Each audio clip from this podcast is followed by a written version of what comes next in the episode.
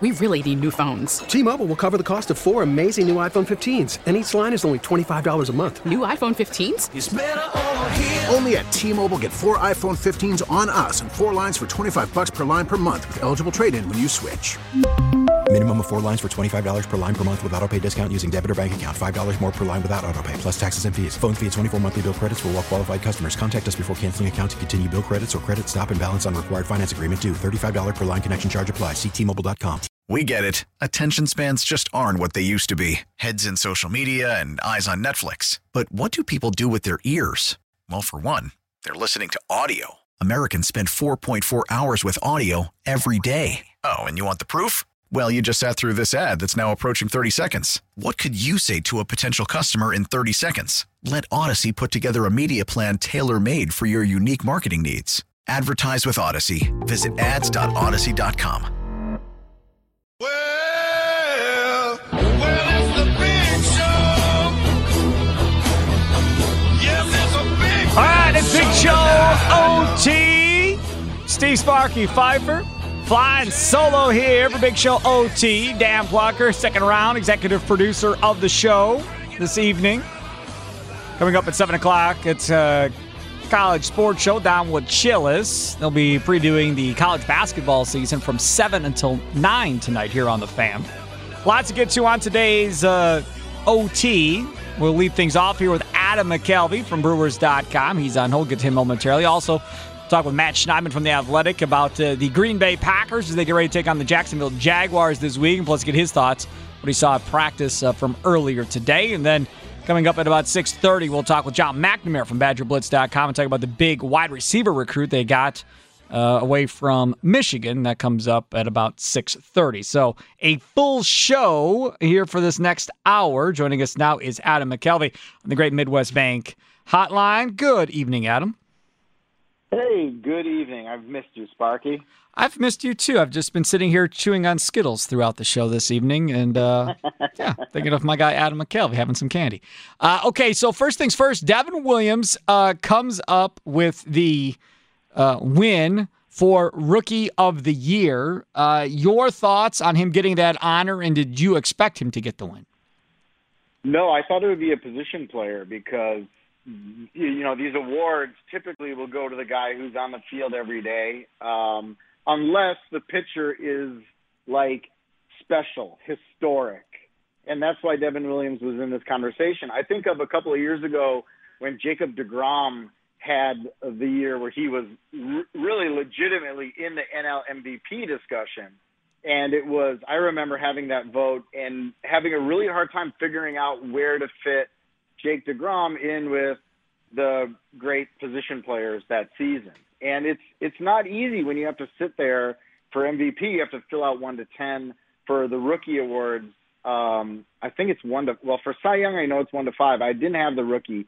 So I'm not. I think it might be one to three for the rookies that you vote, um, and it's it's tricky. And this year was tricky. And you know, you, WAR is not perfect. Um, That's wins above replacement for it, those listening that don't know what that means.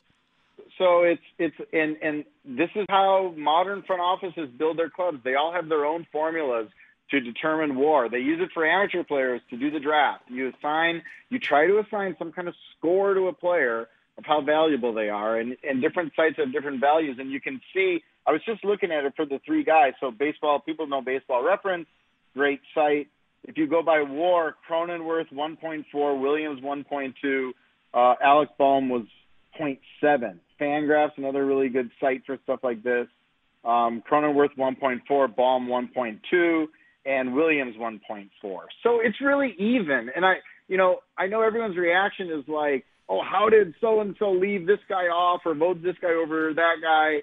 These were all really good rookie players, and it just came down to you know preference. Do you like the history making reliever, or do you like the the really good everyday player? All right, so I'm going to since you brought that up, uh, let's just address it because Jon Heyman put it out there, and they also put out the ballot for everyone to see. Andrew Wagner and uh, our guy Tom Haudricourt both didn't vote uh, for Devin Williams.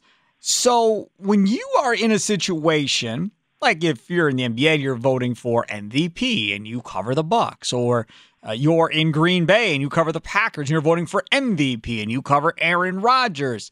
Do you feel pressure to vote for the guy that you cover when he's up for an award versus trying to do the fair thing or the right thing or whatever the case may be? Because I'd have to think there's a little bit of pressure, especially if you know all the votes are going to be exposed for everybody to see what you did. No, I think it's the opposite, Sparky. You feel pressure. You almost feel bias against the guy you cover because you don't want to be seen as a homer because I get 16 messages uh, after every Brewers loss calling me a homer who won't ask any tough questions, and we all do. And, um, you know, you want to avoid the bias of, uh, you know, you, you're watching for uh, for us, the Brewer, we're watching Brewers players every day. I'm not, I don't, I didn't see Jake Cronenworth play a single game except for snippets in the postseason. Um, I don't think I saw Alec Bohm play. I don't think I saw him swing the bat. So um, you you you do kind of want to do your research on these other guys to avoid being the homer voting for the guy just because he was in front of your eyes all season. And it's a tough position to be in. I'll tell you, just to go back, I remember last year with the Christian Yelich, Cody Bellinger debate.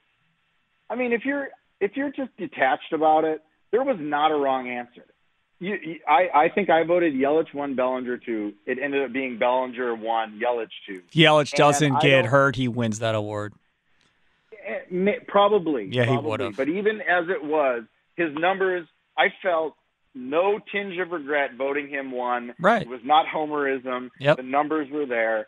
Um, but look, it was really hard, and I, you know, I, I, I think a lot of voters do this where you try to call around to colleagues. I talked to, I got a lot of calls from my uh, MLB.com colleagues asking me a little bit about Devin Williams and saying like, am I crazy voting a reliever first for rookie of the year? And I would say no. I mean, you kind of look at the numbers and they're there. It was historic. It, it wasn't just a guy having a really good year in 27 innings, you know, small sample. It was like history. It was we've never seen a pitcher do what Devin Williams did in 27 innings. And what would he have done uh, with 60, 70 innings?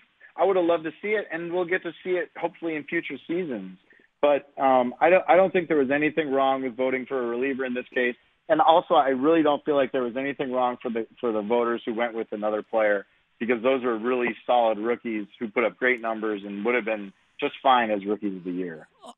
I want to go back talking with Adam McCalvy of Brewers.com here on Big Show OT uh, on the fan. I want to go back to Devin Williams and a pitcher winning this thing. I mean, he's the first one to win Rookie of the Year since Craig Kimbrel, I believe uh, and what was it, yep. 2011 or something. So that is a, a is a big deal in itself. But then the other thing that came out when they were talking to him on the MLB Network, that Dan Plucker, executive producer, told me told me in my ear while it was happening was he's the first player, person to win that award without making a single start as a pitcher or getting a single save as a pitcher as well. That's crazy. Yeah, I was looking at the list last week of relievers who have won the award. I think they're I think Devin Williams is the 12th, if I remember my numbers correctly, and he's only the second who did not lead his team in saves. So if the rookie of the year has gone to a reliever, it's been a closer who had a good year, like Craig Kimbrel with the Braves right. in 2011. The only other non-closer to win the rookie of the year award was Scott Williamson for the Reds in '99, and he had 19 saves that season.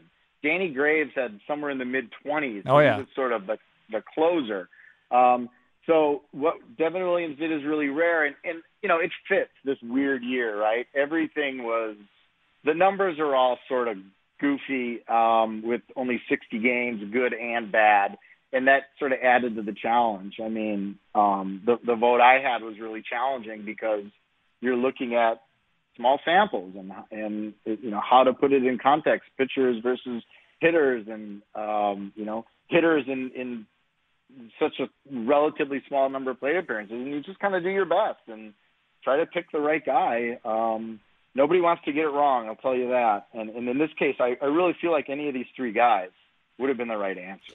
You know, Adam, the other thing I, I constantly am just sitting here thinking about while you're talking is – you know, they take Devin Williams. He comes up through the farm system as a starter. Uh, and then had some yeah. control issues. I mean, not to the point of Jeremy Jeffress' control issues in the minors, but had some control issues. Uh, and then they they throw him into the bullpen to see what he can do, and you get this. And it's just clearly a reminder that, especially with baseball, when you start talking about a draft and drafting a guy at a position or whatever, that does not mean that's how it's going to end up by the time they get to the big leagues. Yeah, and look, there's a couple of reasons why this is like a fitting award for 2020. Is one, it sort of is an example of uh, the way you know what value means to teams is is evolving, um, and Devin Williams is peak value right now, even though it's again 27. You're talking about only 27 innings, but he is the type of pitcher that teams love and can really win you a lot of games because of his versatility and downright dominance to come in and you know get you the outs you need on demand. Um, the other thing I love, which is not statistical at all, is just his story. Um, you know, grew up in St. Louis. Um, the fact that he learned his changeup just because he figured out how to spin a pitch in a weird way that messed with his friends. They would like hit him in the arm and the leg, and they yep. couldn't catch it because it was so nasty. When he's 10 years old, and it evolves into this, you know, one of the nastiest pitches in Major League Baseball. It's kind of a cool, uniquely baseball sort of story. And then a guy who undergoes Tommy John surgery. You know, he came in, as you said, he was the pro- he was the first top pick, even though he was a second rounder because they didn't have a first round draft pick in 2013. And um, he goes down with Tommy John. He falls off all the prospect lists, and he came back and he walked too many guys. The command wasn't there, as you said. Um, and then 2019. I mean, we're talking just 2019 that he puts it together. He made the futures game, which is always a really great springboard for for players. Makes it up to the big leagues by the end of the year, and then 2020, um, you know, he comes in and does this. And look, maybe it, this 2020 season could have been good for him in the sense that, you know, workload wise, you saw the shoulder thing at the end.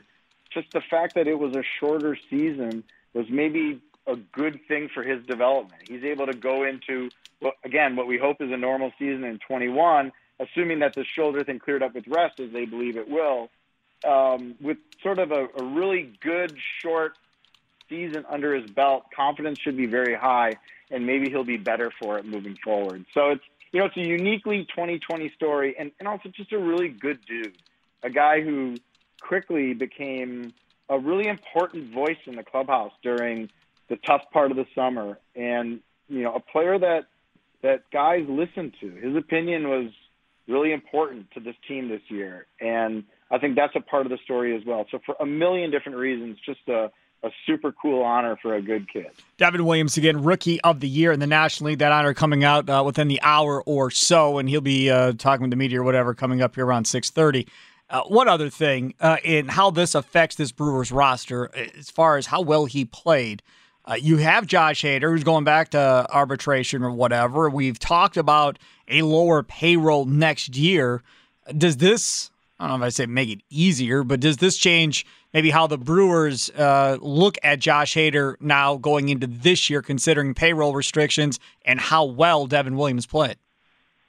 Well, I mean, you know, you have a guy that you'd feel perfectly good throwing in the ninth inning if you want to put Devin Williams there. So, if you're talking about you know the potential of trading Josh Hader, which is going to be a topic from now until the day he's traded or somehow isn't in a Brewers uniform anymore. It's just going to be there forever. It, you you now have that. You know, part of that equation is always, well, do we have someone else we trust in that spot? And now they certainly do. The hard part is who the hell knows what this offseason is going to be and what the what the trade market is is going to be like in a season when right now it seems like teams are trying to detach themselves from every player contract that they can possibly detach themselves from because nobody knows what in the world next year is going to be. So I don't I don't know what the market is for Josh Hader at this time and whether you can get something really good. There still is time to go on that where he's got a couple more years of arbitration. So it's not like they're up against a wall in terms of making a decision on him.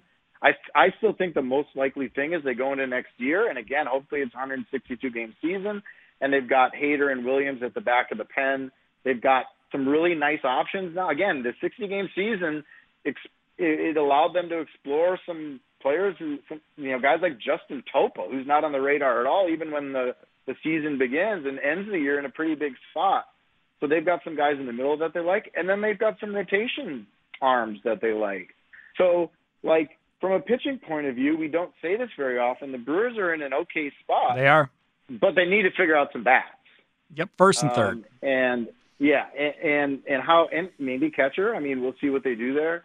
Um, how you do that in what's going to be a really tough, strange winter, I, I don't know. I mean, maybe there'll be opportunity because teams are just going to non-tender everybody at that deadline coming up in a couple of weeks. I'm telling you, Um, I'm- nobody really knows what that's going to look like. I'm David Stearns. I'm just look, Mark. I get it. Like everybody's up against and all this, but listen to me. We finally have pitching. We have like front line legitimate pitching right now.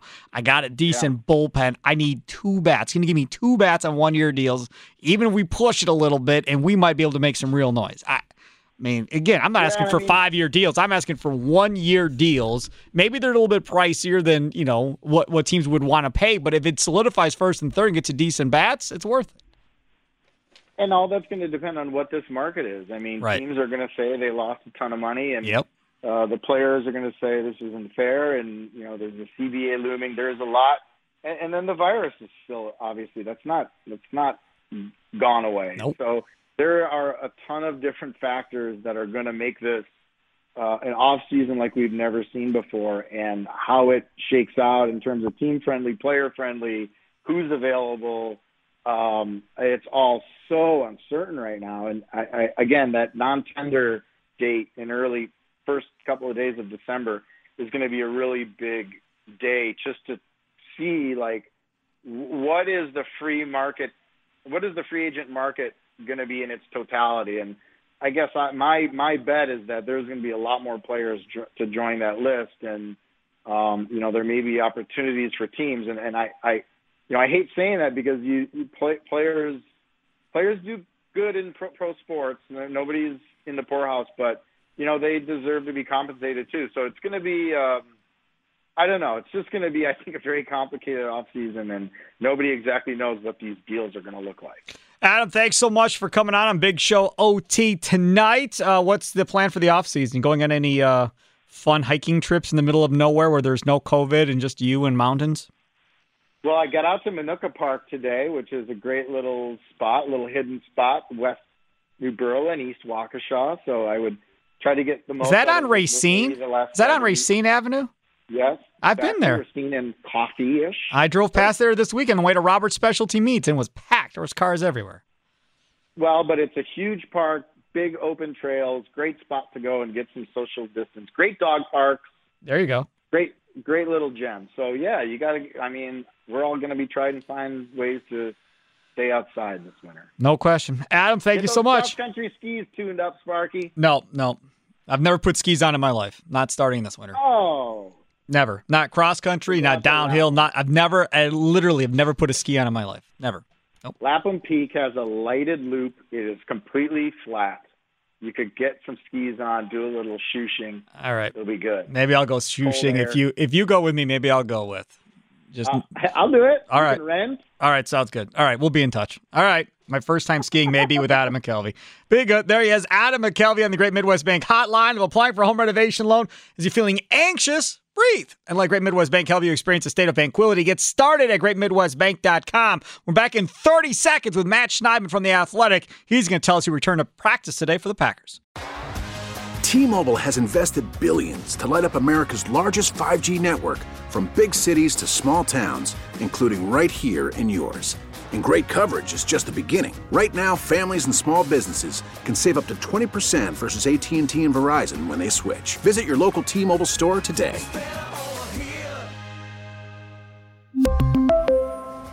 Plan savings with three lines of T Mobile Essentials versus comparable available plans. Plan features and taxes and fees may vary.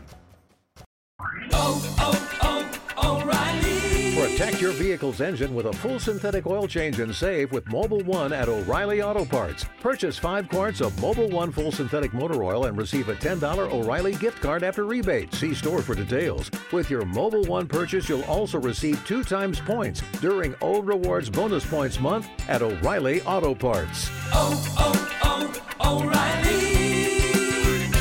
O'Reilly Auto Parts.